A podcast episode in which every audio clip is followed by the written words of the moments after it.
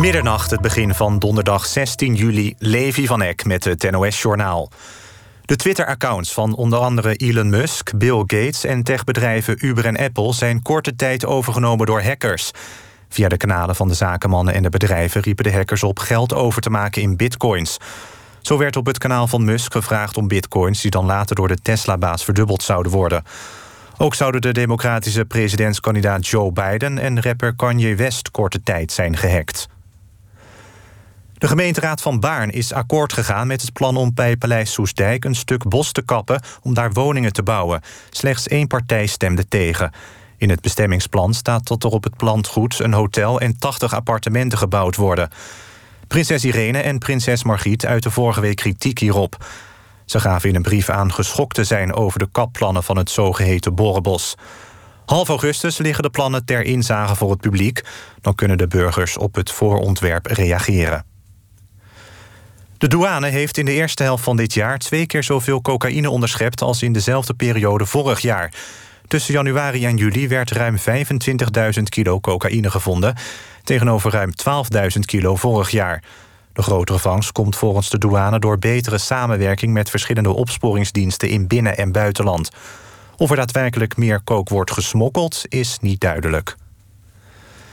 De familie van George Floyd is een civiele rechtszaak begonnen tegen de vier politieagenten die betrokken waren bij zijn dood.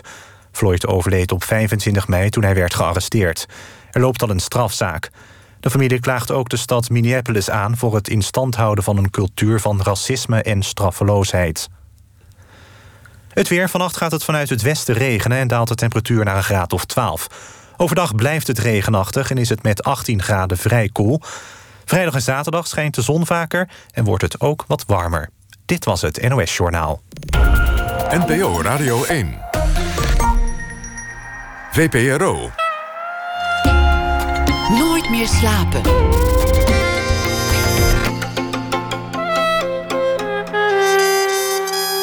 Met Pieter van der Wielen.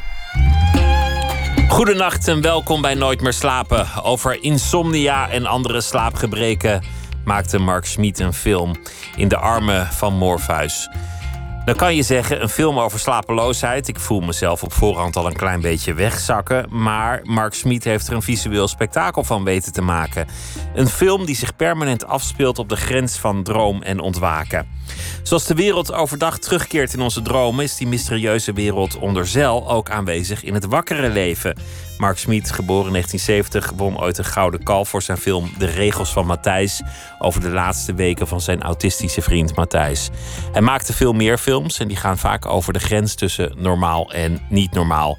En uh, dat gebeurde bijvoorbeeld in het Chimpansee-complex en de film De Bewaarders uit 2018. Mark Smit, hartelijk welkom. Leuk dat je er bent. Dankjewel. Wat was de directe aanleiding voor jouzelf om je te verdiepen in de wereld van de slapeloosheid? Ja, de directe aanleiding is, gaat ver terug. Een periode waarin ik zelf van de een op de andere dag uh, hele heftige nachtmerries kreeg. Of eigenlijk één nachtmerrie. Elke nacht weer, dezelfde. Waarin ik zelf uh, ja, veranderde in een heel bloeddorstige. Ja. Rambo eigenlijk. Uh, in de zin van dat ik gewoon elke nacht in die. In, ja, ook, het speelt zich ook af in een jungle. Hoe, hoe ging die droom? Waar, waar begint het en waar ben jij en hoe voelt ben, het en ik, hoe ruikt het? En... Ja, in tropische jungle. En ik loop ik rond. Ik heb geen beeld van tropische jungles, vertellen. Nee, groen, nee. Ja? nat, warm. En... Beetje, beetje klamme droom. Heel klam. En ik loop daar rond. Geen idee waar ik vandaan kom. Geen idee waar ik naartoe ga. Maar alles en iedereen die bij mij in de buurt komt, slacht ik af. Met, met, een, met een geweer of een mes? Met uh, machettes, uh, granaten, machinegeweren, uh, rugzichtloos. En dat ja, begint zomaar en dat eindigt eigenlijk pas wanneer ik wakker word. En, en die mensen die je afslag, zijn dat dan ook mensen in je eigen leven? Of, of nee, dat zijn totaal anonieme Gewoon, gewoon wildvreemden. Zoals, ja, en zoals dat Rambo dat ook Tientallen weet. zijn het dan ook. Wat een droom. En, en hoe, hoe werd je dan wakker? Ja, uh, stijf van de adrenaline. En uh, in, in de eerste keer totaal in verwarring. Want ik ben normaal gesproken best wel uh, vredelievend eh, persoon. Ja, zo kom je ook wel over. En ja, in verwarring. En het duurde ook echt een paar uur voordat ik weer een beetje eh, bij zinnen was. Ehm, en op een gegeven moment, vreemd genoeg, treedt er een soort van gewenning op. Want dit duurde een paar weken. Elke nacht. Maar je wordt ook bang om te gaan slapen. Want je weet, Ik word droom weer die, die droom komt moordenaar Ja. zodra de nacht gevallen is. Ja, precies. En gelukkig, want ik dacht wel van ja, ik moet misschien toch iets gaan doen hieraan. Eh want dit, ja, ik weet niet, hoe lang gaat dit nog door? En toen hield het op. Heb je voor jezelf ooit het, droomverklarend woordenboek erbij gepakt? Of, of, of op een andere manier nagedacht welk deel van jezelf hier aan het woord was? Of welke ervaringen er in die droom terugkwam? Of, of hoe dat. Nee, nee, nee ik, ik geloof niet in een soort heel eenduidige vertaling van. Oh, een jungle staat voor dit en eh, iemand doden staat voor dat of zo. Dat, dat is me te simpel, denk ik. Nee, maar kijk, het, het zou bijvoorbeeld kunnen zijn, maar dat zou te simpel zijn dat je in die periode elke avond naar actiefilms zat te kijken. En, en dat de verwarming te hoog stond en dat dat in je droom naar voren kwam. Nee, dat was niet zo. Het was wel een, een onrustige, conflictueuze tijd. Er was veel leven. conflict in je leven. Ja, ja dus je, daar, was met dingen aan het afrekenen of met mensen. Mm, Ja, ja, dingen. ja, mm, ja, s'nachts dan, blijkbaar. Ja. Maar dat, dat is grappig, om, omdat dat je geen controle hebt in strikte zin over je dromen. Dat is misschien een beetje, maar niet, ook weer niet helemaal. Ze gaan een beetje met je aan de haal. totaal aan de haal. Ja. En, en ergens schaam je je toch voor, voor wat die dromen met jou doen. Dat het toch een deel van jezelf is. Je kan je er niet helemaal van distancieren. ja, dat is het verwarrende. Want het, waar komt het vandaan? Het komt uit jezelf. Kennelijk zitten die bloeddorstige geweldsfantasieën ook in jou. Ergens, ja. Ergens. ja. Misschien heel diep, hè? En het hoeft helemaal niet eens zo psychoanalytisch te zijn. Hè? Misschien zijn dat gewoon wel oerangsten. Dat kan het, of oerdriften. Dat kan natuurlijk ook. En als iemand je gezien had, had hij gedacht: Goh, wat ligt die liefde slapen, lekker vreedzaam. Je ziet niks, hè? Als wat van de buiten, wat iemand droomt. Dat, dat, dat rat dat de hele jungle eraan gaat. Ja. ja, dat is het maffe. Van buiten zie je niks. Als je, het, als je het zo zou vertellen, ik ga een film maken over slapeloosheid en, en over slaapstoornissen. En over, over de, de, de wereld langs de randen van de nacht. Dan, zou iemand ook kunnen denken: dit, dit wordt een, saaie film. Want, want je ziet niks. Je ziet die dromen niet. Je ziet mensen misschien liggen. In, in het ergste geval met een paar eh, sensoren op hun hoofd, omdat het in een slaaplab is. Maar het had eigenlijk alle ingrediënten voor een slaapverwekkende film. Ja, als je het puur zo documentair zou benaderen... En dan zou dat inderdaad niet heel spannend worden. En dat is wel ook de reden dat toen we aan deze film begonnen... dat ik al wel vrij snel zei van we moeten die documentaire een beetje ruim opvatten. Weet je, er, er mogen ook best wel wat fictie-elementen in. Sterker nog, dat moet waarschijnlijk. Je moet verbeelding toelaten in Ja. deze documentaire. Ja, want je gaat in iemands binnenwereld. En hoe ga je dat puur observerend doen? Dat kan niet. Dus je moet dingen gaan creëren. En dat is, ja, dat hebben we op heel veel verschillende manieren proberen te doen. Door, soms door dingen in scène te zetten, ook echt. Er zitten ook eh, computergegenereerde beelden in. Ehm, dus we hebben ook eh, met, ja, ik noem ze mijn radicale slapers, hè, de hoofdpersonen in de film hebben we ook gewoon dingen opgezet samen. Van, ik heb bijvoorbeeld voorgesteld van zullen we op reis gaan naar Suriname? Weet je, en dat is iets wat dan volg ik niet, maar dan initieer ik zelf. En dat is niet strikt documentair, zou je kunnen zeggen. Radicale slapers, dat zijn mensen die echt extreme slaapstoornissen hebben. Die slaapziek zijn. En dat kan zijn dat je nooit slaapt. Het kan zijn dat je juist heel veel slaapt. Het kan zijn dat je op andere manieren slaapt, et cetera. Eh, ja, en de, ja, het verband tussen al die mensen is dat ze op een of andere manier eh, worstelen met controle. Dus dat is het eigenlijke thema van de film. Het gaat over slaap. Ze zijn hun slaap niet daaronder. de baas. Wat zeg je? Ze zijn de slaap niet de baas. Maar Ze zijn de slaap niet de baas, de slaap is hun de baas. En in essentie is dat bij ons allemaal zo, denk ik. Je, je geeft je over als je in slaap valt. Jij bent, jij bent de slaap niet de baas op het moment dat jij in bed gaat slapen. De slaap neemt jou over. En dat moet ook. je, ja, dat is het mooie ervan ook. Maar dat was ook jouw fascinatie. De fascinatie dat, je geen controle hebt over die slaap, maar dat die slaap wel heel bepalend is voor wie je bent en hoe je leeft. Ja, misschien ook wel. En in die zin is het, bedoel, dat schreeuw ik niet van de daken, maar dat zit er wel achter. Is het ook een maatschappelijke film? Omdat wij leven in een maatschappij, een samenleving waarin we alles is gereguleerd, super efficiënt. En slaap gaat daar radicaal tegen in natuurlijk.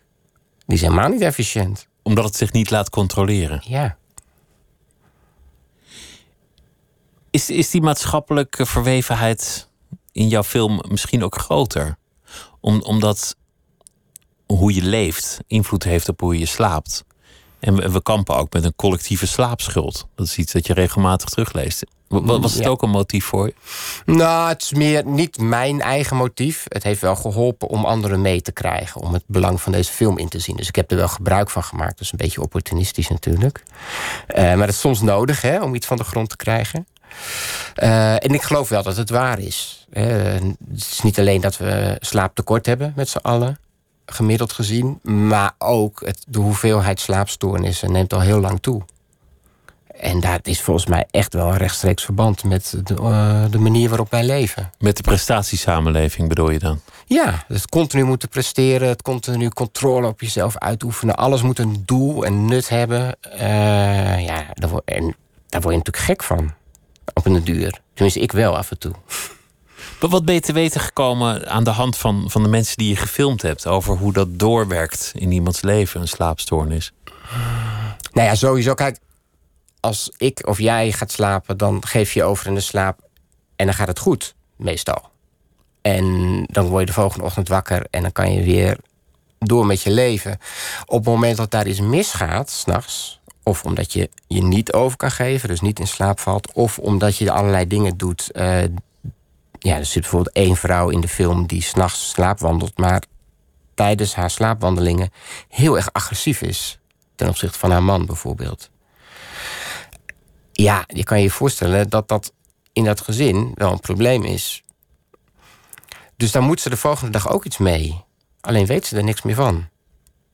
Ze moet zich excuseren voor haar slapende zelf... over wie ze geen controle had. Ja, dus dan, rijst de vraag op van wie ben je eigenlijk s'nachts? In, in, in die zin, daar kan ik wel eh, kan ik me iets bij voorstellen. Omdat ik die vraag kwam bij mij toen ik die heftige nachtmerries had ook naar boven. Van, ben ik dit ook?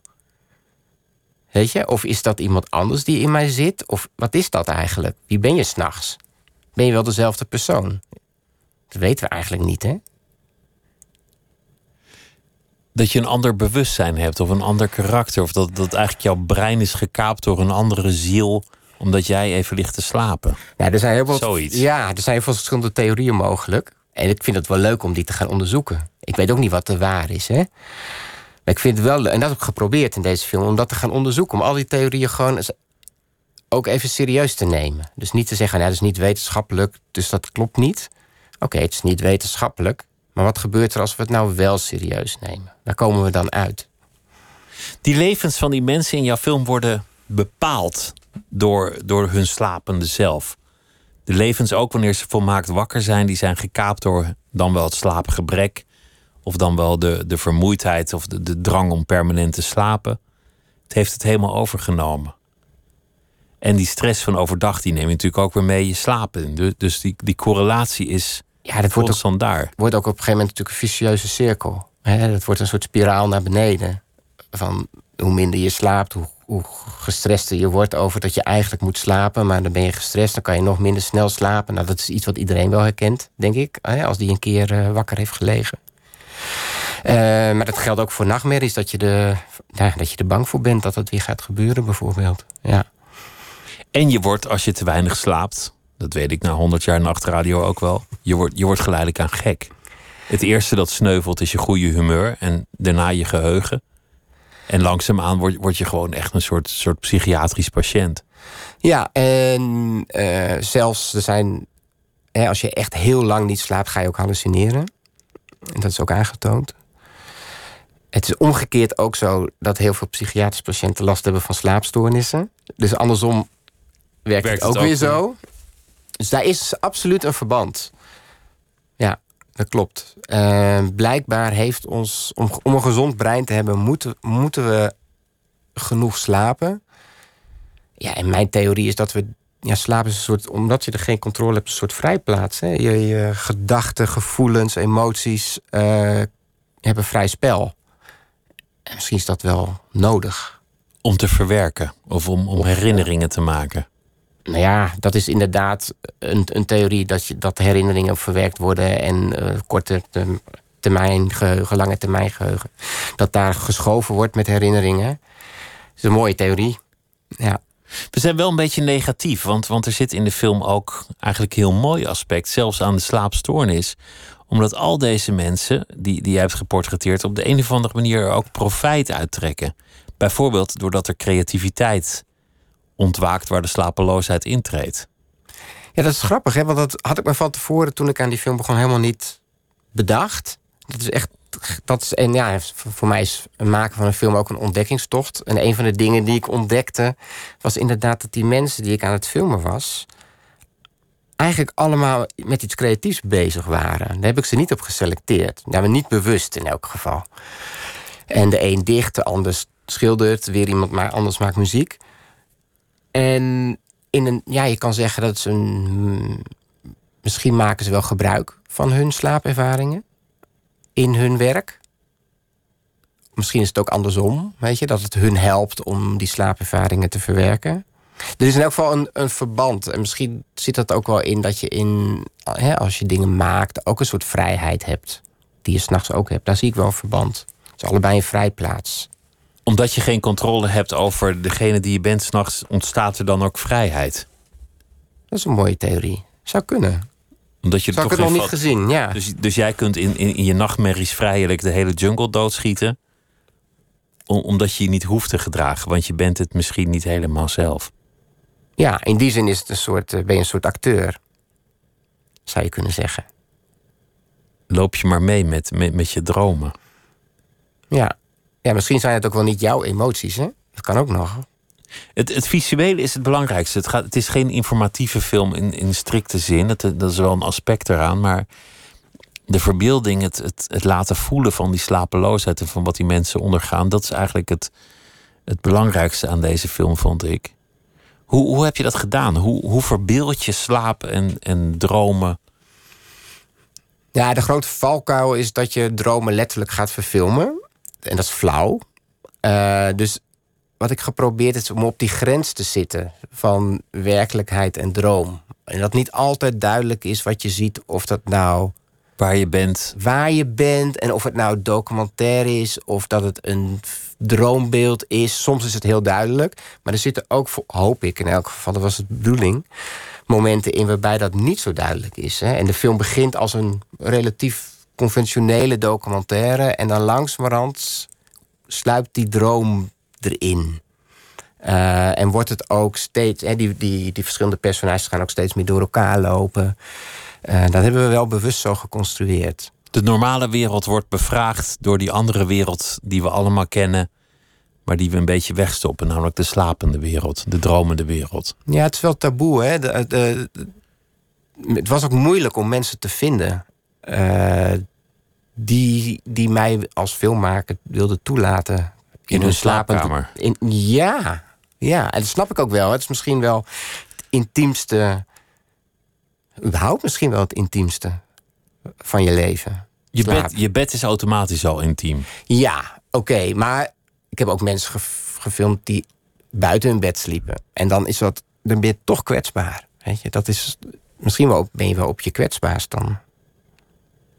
Ik, ik wil even een, een, lijn leggen met andere films die ik van je gezien heb. Er was bijvoorbeeld een, een film, daarvoor ben je toen te gast geweest hier alweer zes jaar geleden, zeven jaar geleden. Over een aap die weer aap moest worden. Een aap die, die was opgevoed om mens te worden. Dus die at pasta en die dronk rode wijn. Had zelfs een voorkeur voor bepaalde wijnen. En, en kwam dan in een soort apenopvang waar ze hem weer een normale aap wilden maken. Mojo. Ja. En, en het, was een aangrijpend verhaal, omdat die mensen natuurlijk de beste bedoelingen hadden, maar uiteindelijk ook niet echt mijn sympathie kregen, omdat je toch dacht van ja, maar nu, nu is het al niet meer die aap die jullie voor ogen hebben. Het is nu een, een, een wijnminnende, pasta-etende, geciviliseerde aap. En hoe kan je daar als mens dan weer een natuurlijke aap van maken? Dat ja, hij had misschien in eerste instantie niet, niet de aap moeten worden die die werd, maar je kan hem ook niet meer terugmaken door de aap. Dus eigenlijk iedereen wilde iets van Mojo, maar waar was Mojo zelf eigenlijk? Ja, en, de, ja, en dat, dus die paradox vond ik eh, interessant. Hè, van wat er daar gebeurde. Ehm, en wat ik, de vraag die, waar ik toen ook wel mee bezig was: van hoe ver kunnen wij als mens nou een ander dier begrijpen? Kom je wel in de buurt van het brein van, van die aap? Wat, wat Ja. wil de aap eigenlijk? Dat, dat was een vraag voor jou. Ja. En kan je dat bepalen als mens? Je maakte een film eh, twee jaar geleden over een, eh, een, een, gevangenis. Waar de, waar de bewaarders op een andere manier omgingen met de gevangenen. En die hadden een systeem. Dat, ja, ik, ik zou het eigenlijk samenvatten dat, dat, dat de, de, de cipiers wat aardiger waren. Maar er was er ook een soort groep niet aardige cipiers die ze konden bellen als het uit de hand liep. Een soort eh, arrestatieteam binnen de gevangenis. Of een soort eh, Ja. mobiele eenheid, of hoe je het ook moet noemen. Waardoor je de good cop, bad cop situatie kreeg. En daardoor werden die gevangenbewaarders bijna hulpverleners of vrienden of, of hoe, hoe je het ziet. Maar het gekke is natuurlijk toch dat die, dat die verhouding niet gelijkwaardig is. Het zijn niet je vrienden. En er werd beledigd en geschoffeerd en geïntimideerd. Maar op sommige momenten werd het ook heel kwetsbaar. Maar zij zijn natuurlijk ook degene die uiteindelijk de kwaaien opbellen. Dus, dus echte vrienden worden het niet. En, en als je daarnaar keek naar die film, dan werd je eigenlijk ook weer meegenomen in een totaal ander universum met andere regels en andere normen, waar, waar geen enkele normaliteit meer geldt. Wa- Was dat bij jou ook, ook het vertrekpunt? Mm, nou, het, niet het vertrekpunt. Eh, het klopt wel wat je zegt. Maar het, het vertrekpunt was eh, eigenlijk de onmogelijke taak van een eh, gevangenisbewaarder. Ehm, je moet namelijk de orde bewaken. Dat is ta hè, de taak nummer één. Ja, taak nummer één is gewoon de deur dicht houden, dat ze niet ontsnappen en, en dat er dan toch wat eten en dat, hoe doe je dat? Dat is niet door super streng te zijn. Want dat werkt niet. Dat, dat roept namelijk alleen maar agressie op. Dus de taak is om dat op een zachte manier te doen. En dat werkt, dat werkt over het algemeen beter. Maar dat, is, dat maakt wel dat zo'n bewaarder eigenlijk al continu in een soort spagaat zit. En dat is een heel ingewikkelde taak. Eh, ik vind het ook heel knap hoe ze dat toch op een of andere manier voor elkaar proberen te krijgen. Eh, en wat ik gaandeweg tijdens het filmen, ik heb daar een half jaar rondgelopen, denk ik. eh, waar ik achter kwam, is dat, nou, 80% denk ik van de gevangenisbevolking. Ja, daar is psychisch iets mee aan de hand. Dat zijn niet de meest labiele figuren. Ook niet de mensen die gewoon in een normale eh, afdeling zitten. Als je helemaal stabiel bent, dan kom je al niet in zo'n in zo'n gevangenis. Blijkbaar. Het zijn uitzonderingen. Ze waren er wel, hè? Maar dat zijn de uitzonderingen. Maar het, het lijkt wel als- alsof in al jouw films normaliteit bevraagd wordt. Ja, dat is denk ik ook zo. Dat is niet een heel bewuste keus. Ik bedoel, ik begin nu ook pas na een aantal films dat zelf zo met terugwerkende kracht te zien. Van hé, hey, die, lijn, die lijn is erin geslopen. Daar, Ja. daar, daar zit iets. Daar zit iets, precies. Jouw bekendste film en, en, en denk nog steeds meest succesvolle film, dat is eh, De Regels van Matthijs. Over een, een, eh, een jongen met een autistische stoornis, met wie jij ook persoonlijk bevriend was. Die kende jij al heel lang, toch? Hoe, lang kende je hem al? Ja, we zaten samen op de middelbare school. We hebben samen die middelbare school doorlopen in, in de klas, dus vanaf de brugklas. Eh, dus dat is lang, hè? Ik bedoel, vanaf mijn twaalfde.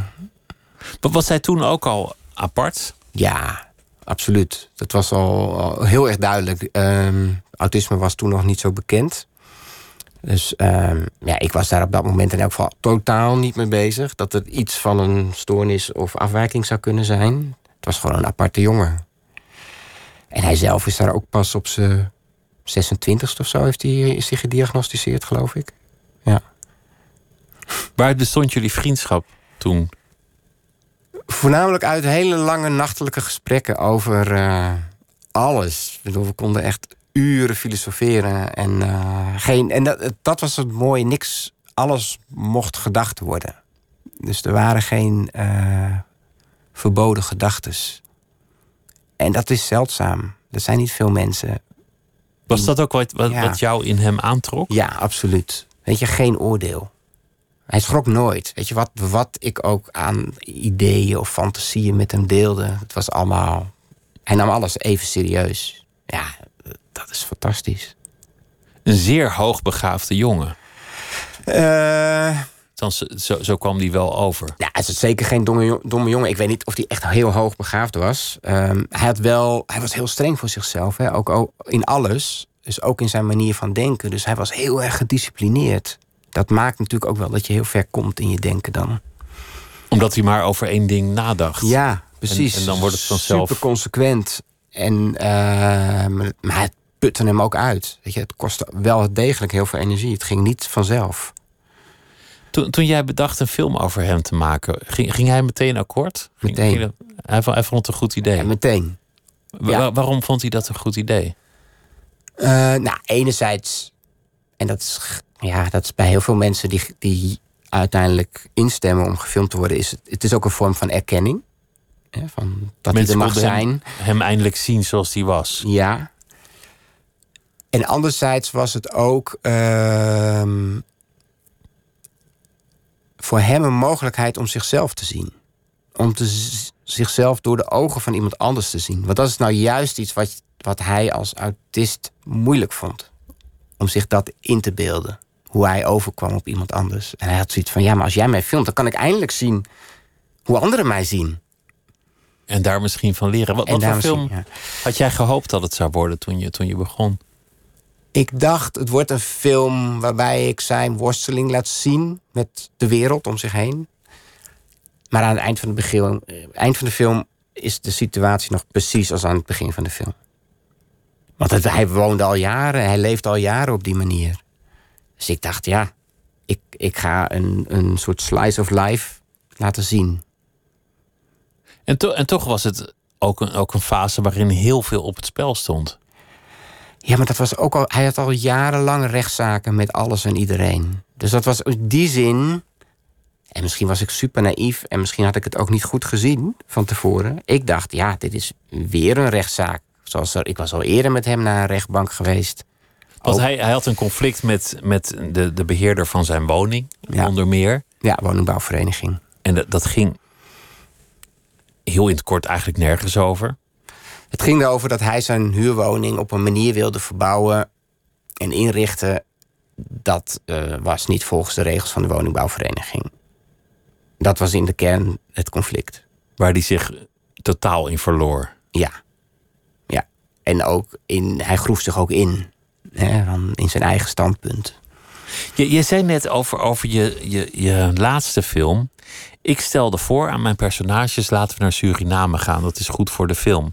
En toen zei je bijna verontschuldigend: dat is natuurlijk niet strikt documentair. Daar ben je wel aan het ingrijpen in de werkelijkheid.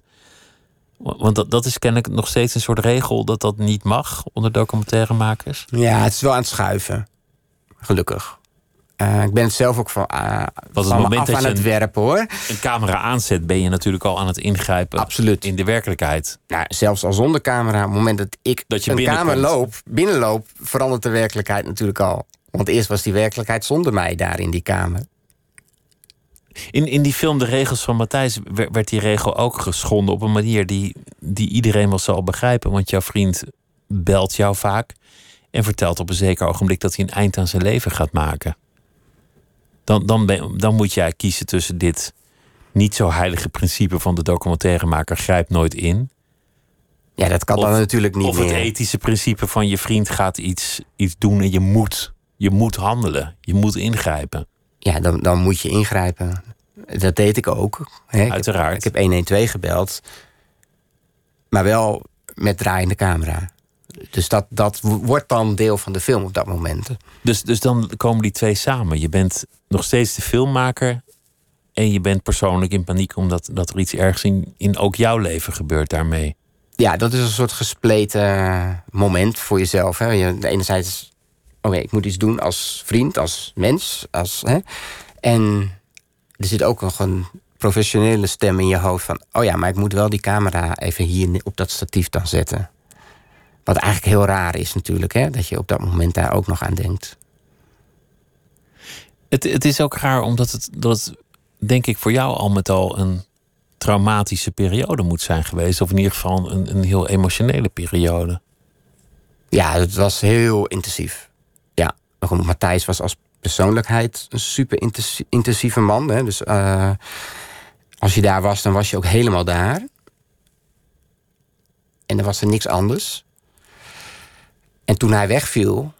Uh, toen hij het niet overleefde? Nee, precies. Toen hij er zelf een eind aan maakte. Ja, toen was er opeens niks meer, natuurlijk. Dus dat was. Dat was. Uh, nou ja, het duurde een tijdje voordat ik dat echt besefte, denk ik. Ja. En tegelijk was je al die tijd een, een, film aan het maken. Dus je bent dan eigenlijk ook een toeschouwer van, van jezelf geworden. Je eigen personage. Ja, over dat proces. Ja, in, in dit, die film heeft me wel geholpen om dit, op plek, of om dit af te ronden in elk geval. Dat vond ik wel, dat was, was wel fijn om te doen. Hoe dubbel en raar het ook is, natuurlijk. Om een film te maken over iemands ondergang. Want dat is het uiteindelijk geworden. Uh, ja, uiteindelijk, ik heb ook getwijfeld of ik het wel moest doen, hè, die film afmaken.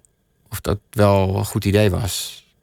En uiteindelijk, ik, we zijn die film begonnen, Matthijs en ik. En de afspraak was: oké, we laten alles zien. Geen geheimen. Nee, gewoon positief en negatief, pijnlijk en mooi. We laten alles zien. Dat was, dat was de afspraak die we met elkaar hadden. Een eerlijke film. Nou ja, dus dat was ook wel. In die zin vind ik het ook, hoe pijnlijk en wrang ook, is het ook een eerbetoon aan hem geworden. En het, het lukt om, om als kijker in dat hoofd te komen waar alles anders werkt dan, dan in je eigen hoofd. Althans, zoals ik de wereld ervaar. Dat hoop ik. En dat hoop ik, nou, dat hoop ik uiteindelijk altijd te bereiken. Dat, dat, vind ik het, dat, dat vind ik het ultieme. Dat is het ultieme doel. Weet je, als, als het je lukt om in het hoofd van iemand anders te kijken, of in elk die illusie te hebben. Je weet het natuurlijk nooit zeker. Uh, dat dat is, heeft iets magisch. En dat is een van de dingen die film kan doen. Veel meer dan, dan een een krantenartikel of, Ja, het is. Het ga, kijk, krantenartikelen en nieuws, dat heeft één bepaald soort logica. Hè? Uh, is vrij rechtlijnig. Terwijl onze geest is helemaal niet zo rechtlijnig. Dus als je iemand anders wil begrijpen, dan moet je van, dan moet je van die oorzaak-gevolgverhaaltjes af. je, dan moet je ook een rare bokkensprong kunnen maken of iets kunnen doen wat niet meteen begrijpelijk is. Want heel veel dingen in ons hoofd zijn niet meteen begrijpelijk. Dat zit in je laatste film ook. Dat, dat wat jij noemde gebrek aan controle, maar ook een, een film maken die in vorm eer doet aan de onbegrijpelijkheid van het, van het onderwerp. En, en de gekte die ermee samenhangt. Je hebt muziek meegebracht. En die, dat is muziek die jou dierbaar is. Dat is Laura Marling, Devil's Resting Place. Waarom, waarom is die muziek belangrijk eh, voor jou? Het is van, uh, van haar album. Uh, wat ik heel veel luisterde in de periode dat mijn vader echt ernstig ziek was. Hij woonde in Noord-Groningen, bij het Lauwersmeer.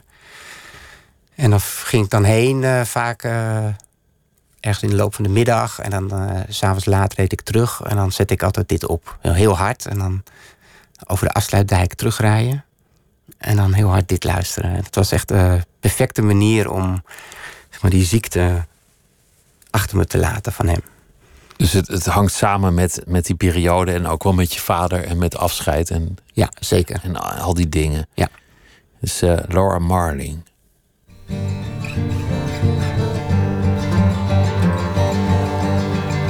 woke up one morning to know that I had gone.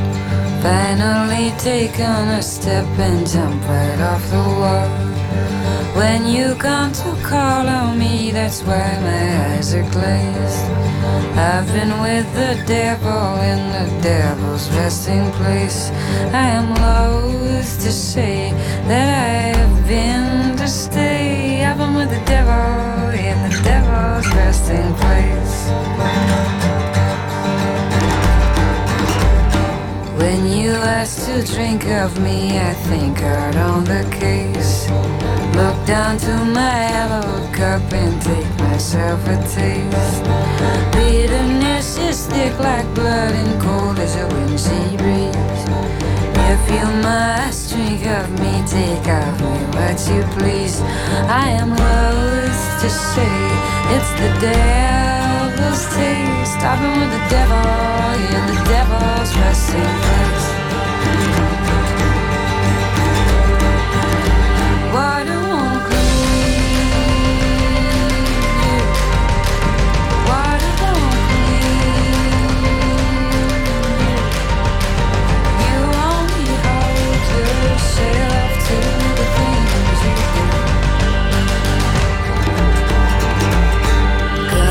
here to speak to me and hold your face to mine.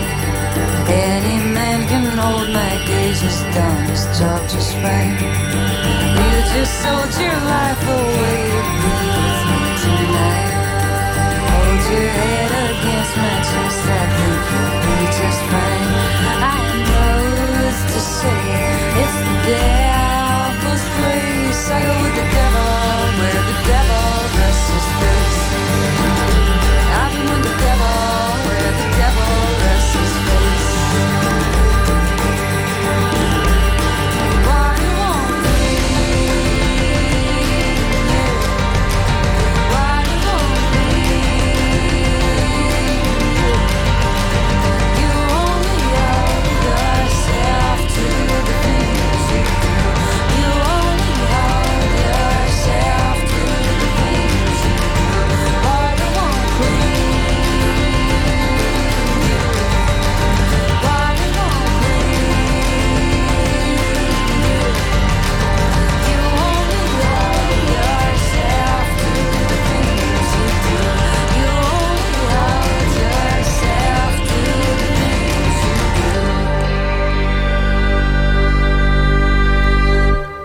Laura Marling, Devil's Resting Place van haar album uit 2013, Once I Was an Eagle.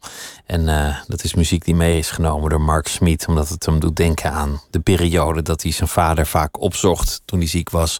Zijn vader woonde in het eh, hoge noorden en hij in het eh, hoge westen, moet ik dat dan denk ik noemen. En op weg terug over de dijken, door de polders en de wegen, luisterde hij naar deze muziek. En we zijn hier om, eh, om te praten over eh, de film die je hebt gemaakt. En dat is een film die gaat over, eh, over slaap en slapeloosheid. In de armen van Morpheus heet die film.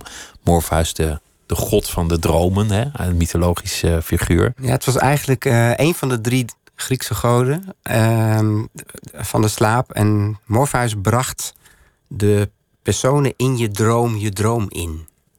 Dus die was eigenlijk de begeleider van de personen in jouw droom. De, de portier die iedereen in jouw dromen Ja, bracht. precies. En we, we hadden het aan de hand daarvan over, over wat slaap is. De, de- die mysterieuze wereld die met ons meereist. Maar waar we geen greep op hebben. Over het gebrek aan controle. En daarmee hadden we het ook over normaliteit. En passant over wat film kan zijn en moet zijn. En hoe je zo'n film moet maken. En hoe je recht doet aan zulke onderwerpen. We spraken vrij lang over je bekendste film tot nu toe. Namelijk De Regels van Matthijs. Die, die ging over een goede vriend van jou die zijn autistische stoornis niet zou overleven uiteindelijk. En eh, we hebben in razend tempo een paar andere films besproken die uiteindelijk allemaal dat ene thema en natuurlijk heel veel andere thema's in zich, eh, in zich herbergen. Je had het over je vader en, en zijn eh, jullie laatste momenten samen. Wa- wat voor man is, is jouw vader geweest? Ehm, ja, dat is een moeilijke vraag, vind ik, om dat heel een- eenduidig te beantwoorden, omdat hij verschillende gezichten had. Eh, het was in elk geval iemand die altijd heel erg op zoek was naar eh, ervaringen.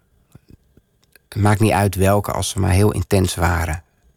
Dus eh, hij had lange dagen, hard werken, veel drinken, veel eten. Eh, grote symfonieën van Mahler. ja, alles moest groot en dramatisch zijn. Hij hield niet van het kleine gebaar. Hmm, ja, maar dat maakte die dan toch weer groot. Zo, alles was betekenisvol. En alles had. Alles was zwanger van iets. Dat klinkt heel bombastisch als je het zo omschrijft. Ja, dat was ook wel zo. Ja. Klinkt ook wel leuk eigenlijk. Was dat het? Ja. Het was ook wel af en toe wel vermoeiend, moet ik zeggen. En het was ook een schild. Dus het was ook soms moeilijk om te kijken wat daar nou achter zat. En daar ben ik nog steeds niet helemaal achter. Misschien wel minder. Misschien wel niet zoveel. Zou best kunnen. Dat er helemaal niet, niet zoveel achter zat, behalve dat, dat het grote wat jij beschrijft. Ja. Ik denk wel eens dat het opvullen van het grote gat was ook. Maar, je, noemt, je noemt symfonieën van Mahler, dat is eigenlijk het meest concreet dat je wordt. Was, was kunst zo belangrijk? Ja, het hele huis, mijn hele opvoeding. eh, en dat kwam echt door mijn vader hoor. Die, dat was eh, enorme hoeveelheden boeken, platen. eh, als we op vakantie gingen, dan was het echt. De, de route werd bepaald door de kerken en musea en weet ik voor wat, wat we allemaal moesten bezoeken. Dus dat alles was volgepropt met kunst. En dan allemaal liefst ook een beetje hoge cultuur. Want, want de symfonieën Ja, het was- van Mahler, die, die sla ik hoog aan. Maar dat is ook wel... Ja, het was allemaal vreselijk elitair. Ja, het heeft mij echt moeite gekost om dat eh, op een gegeven moment ook achter me te laten. Daar heb ik echt eh, mijn best voor moeten doen. Hoe heb je dat gedaan? Door, door zoveel mogelijk eh, lichte kost tot je te nemen? Of, of hoe, hoe werkt dat? Ja, nou ja, kijk, popmuziek was gewoon, dat was er niet bij ons in huis. Dus ik had echt flink wat in te halen. Ik bedoel, ik heb vrij laat Johnny Cash ontdekt. Bijvoorbeeld. Om maar eens wat te noemen. Om maar eens wat te noemen. Wat ik ook hoge kunst vind trouwens. Ja, dat hele onderscheid is natuurlijk eh, heel kunst, kunstmatig. Hè? Ehm, maar dat, ja, het is toch heel maf hoe dat dan, als, het, als je dat wordt aangeleerd, blijkbaar, van jongs af aan, dan, voor mij kostte het heel veel moeite om dat dan van me af te werpen. En in te zien. En nou ja, je hebt op een gegeven moment wel door dat het natuurlijk onzinnig is om dat onderscheid te maken. Maar voordat dat dan, dat diepste stemmetje in je dan ook nog weg is, dat duurt nog veel langer. We, hadden het net over, over een, een paar dingen. Namelijk in hoeverre mag je ingrijpen in de werkelijkheid. Eh, Je had het over het lineaire denken van oorzaak en gevolg... waar we soms best van af moeten om dingen te kunnen begrijpen. Juist de absurditeit heb je nodig om iets te begrijpen. En geleidelijk aan komt dan ook de vraag op... wa- waarom je eigenlijk documentaires maakt... en waarom je niet gewoon ingrijpt en gewoon speelfilms maakt bijvoorbeeld. Begin ik me soms ook af te vragen. Ja. Om, om Nou, gewoon iets ik naar je hand te zetten. Ik ben, ik, ik ben ooit wel afgestudeerd met fictiefilms. Korte fictiefilms weliswaar, maar toch. Ehm, en eigenlijk pas na mijn studie heb ik de documentaire ontdekt. Dus vrij laat. Ik was al een jaar of dertig, denk ik. Daarvoor was het voor mij nooit een optie überhaupt. Het kwam niet in me op om een documentaire te gaan maken. Mijn doel was speelfilm. Ik kwam alleen tijdens, tijdens het werk op de filmset... kwam ik erachter dat het eigenlijk helemaal niet leuk is. Speelfilms maken. Dus toen is, ja, alles is waarom is dat niet leuk? nou, ik vond het niet leuk. Eh, alles is van tevoren uitgedacht. Je staat met 30 man op een set. Soms iets meer, soms iets minder. Eh, iedereen weet wat hij moet doen. En die doet dat ook. Er is eigenlijk geen ruimte voor improvisatie, want het is allemaal veel te duur. Er is een hele strenge hiërarchie, wat natuurlijk ook moet als je met zoveel mensen op een set staat. Dat snap ik wel. Maar het is niet de manier waarop ik wil werken. En in diezelfde tijd eh, was ik ook betrokken als geluidsman bij een aantal documentaires. Ja, en dan sta je met drie man ergens met je poten in de modder.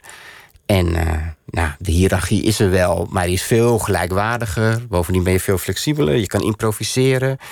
Ehm, je wordt verrast door dingen die er plotseling gebeuren. Veel spannender.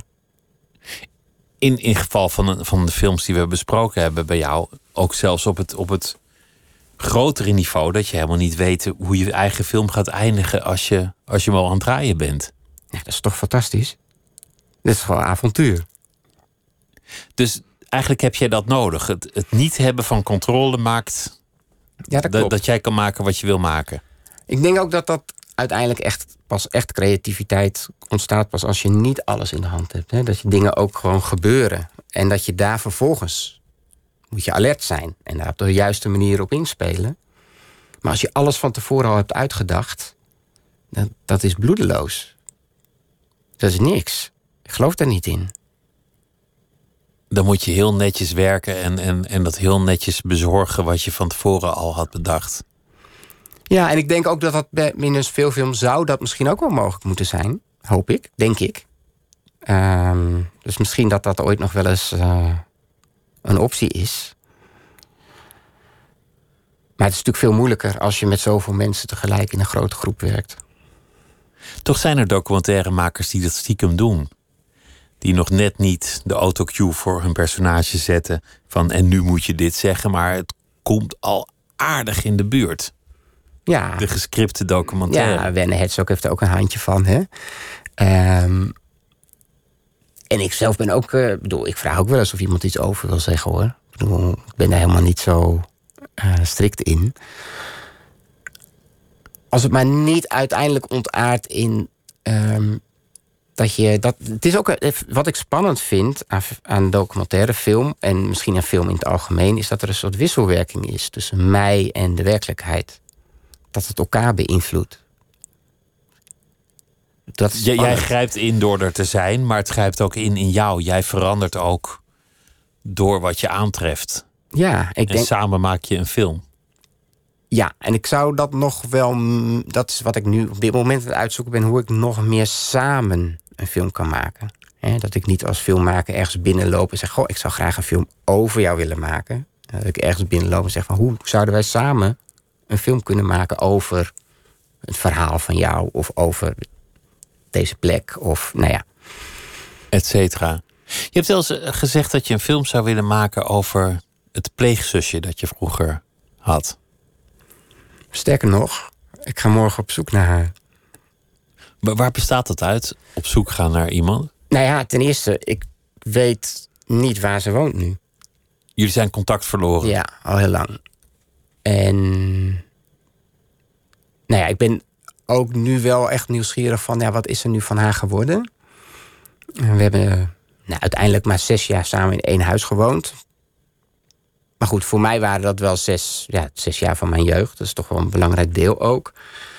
En nou ja, het ging. Ik heb wel gehoord dat het later, toen ze al lang bij ons uit huis was, niet heel goed met haar ging. In elk geval een tijd lang. Wat precies, weet ik niet. En ja, ik zou graag haar willen vragen van, ja, hoe, hoe gaat het nu met jou? Maar ook, heeft die periode überhaupt nog enige invloed gehad op jouw leven? Of maakte dat niet uit? En ja, het is ook een raar idee, hè? Het is een... Je, je deelt allebei, waren toch een soort broer en zus samen. En zij heeft zo'n totaal ander leven uiteindelijk geleid dan ik. En hoe komt dat dan? Is dat dan toch haar achtergrond eerst? Of ik weet het niet. Want jullie waren een soort. Jullie werden behandeld als broer en zus. Met het verschil dat eentje uiteindelijk later erin kwam en eerder er weer uitging. Dus eigenlijk even instapt in dat kunstmatige broer-zus zijn.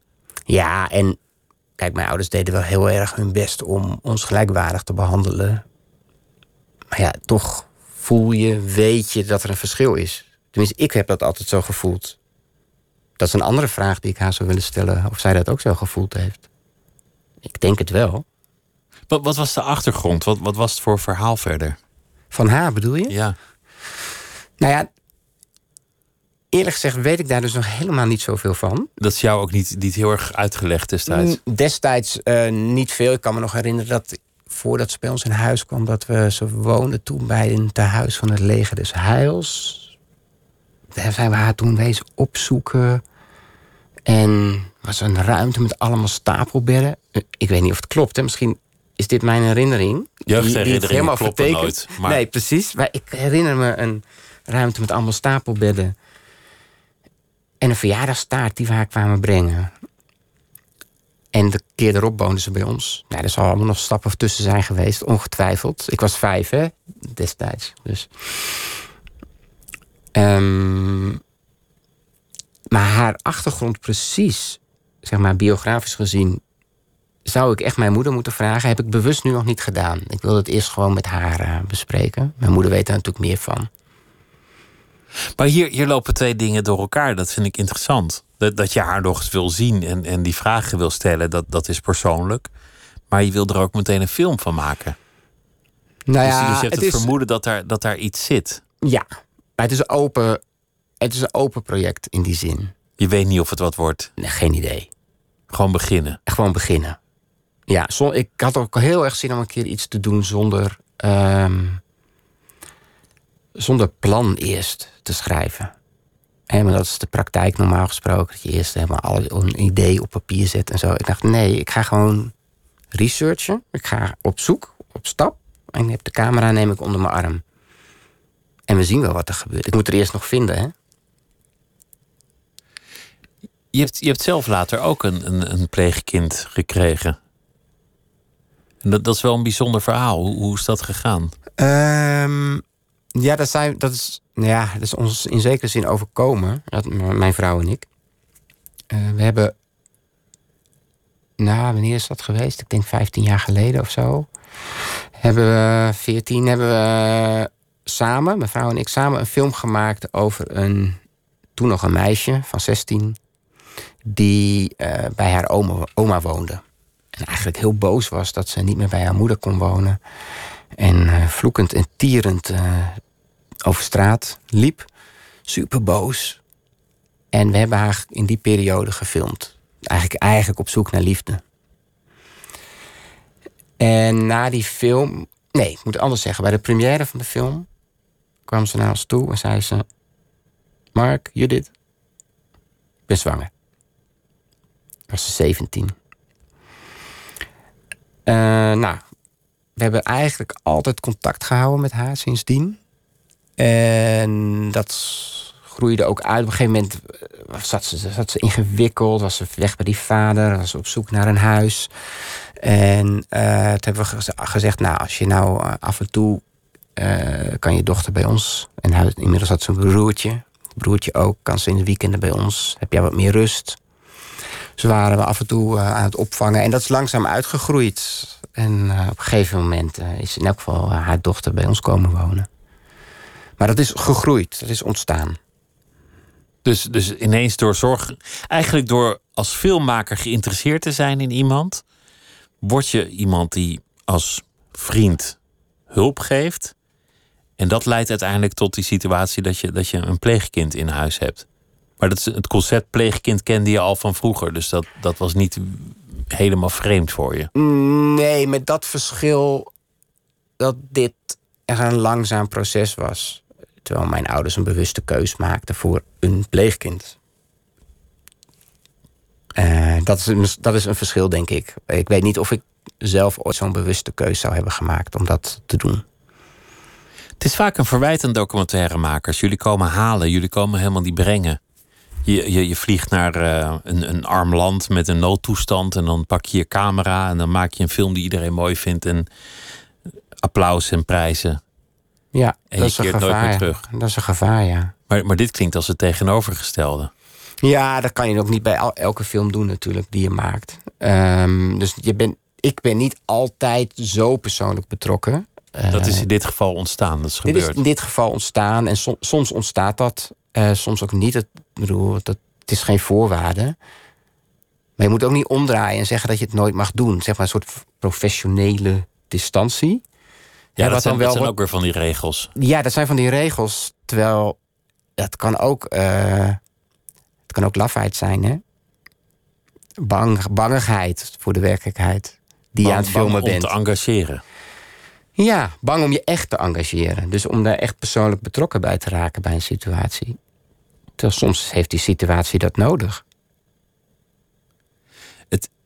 Het is ook de vraag of, of het de film altijd helpt. Als je persoonlijk betrokken ble- wordt. Mm, ja, dat is zo. Niet per se. Goed. Een film is uiteindelijk niet het allerbelangrijkste. Hè?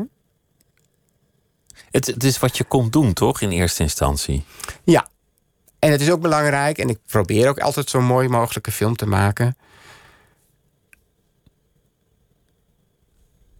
Maar uit, als het puntje bij paaltje komt. Nou ja, ik weet, ook niet of het, eh, ik weet ook niet of het altijd elkaar in de weg zit. Dat hoeft volgens mij helemaal niet. Het is, het, het is de reële situatie. Het is een erkenning van, van wat het is. Je bent niet de grote documentairemaker die, die er verder niks bij voelt. Je bent, bent deel, als- van, je bent deel van die situatie. Als persoon aanwezig in de kamer waar iets zich Ja. voltrekt.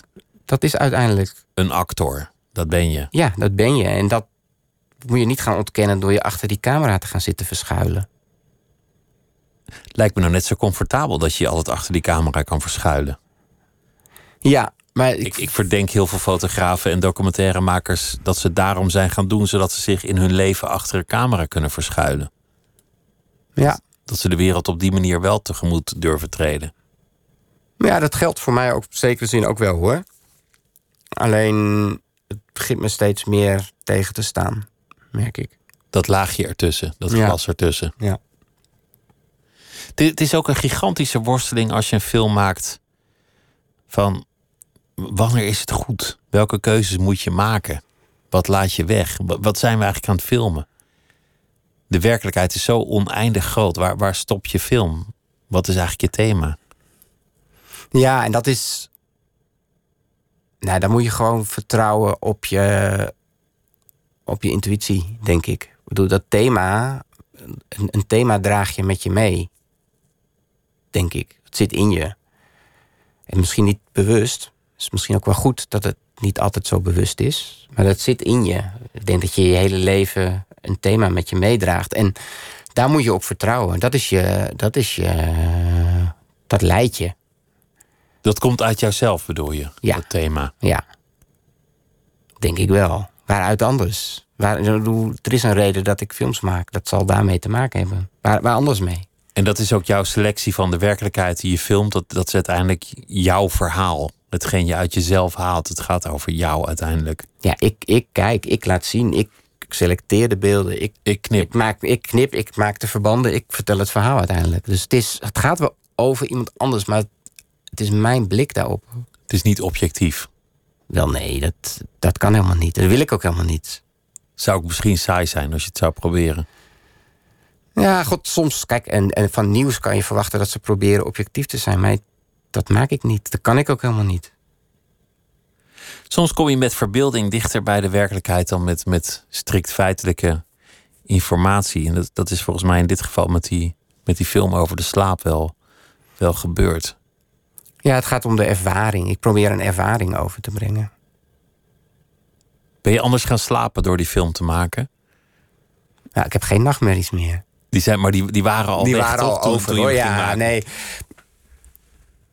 Nee, ik ben, ik ben anders gaan slapen sinds ik eh, een dochter in huis heb. Minder of, of meer? Beter. Een soort gerustheid heeft, heeft zich meester van je gemaakt. Ja, misschien wel, ja. Of een besef dat je het... dat je eigen zorgen toch niet de grootste zorgen zijn. Oh, dat vind ik, vind ik wel een interessant punt. Dus er zat iemand in je film die kreeg dan van de dokter uiteindelijk een drankje en die hoefde maar een slokje te nemen en alle slaapproblemen waren verdwenen.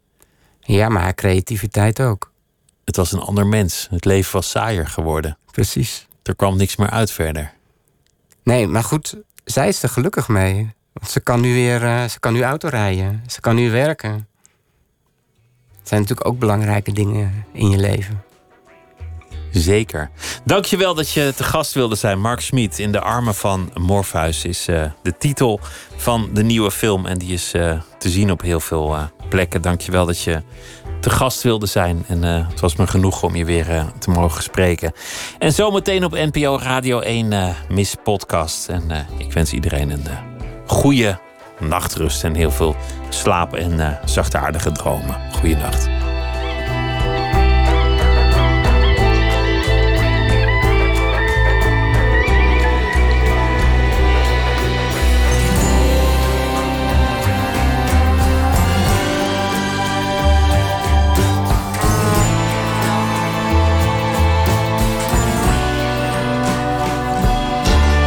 Radio 1.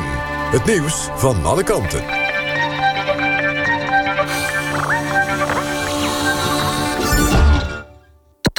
NPO Radio 1.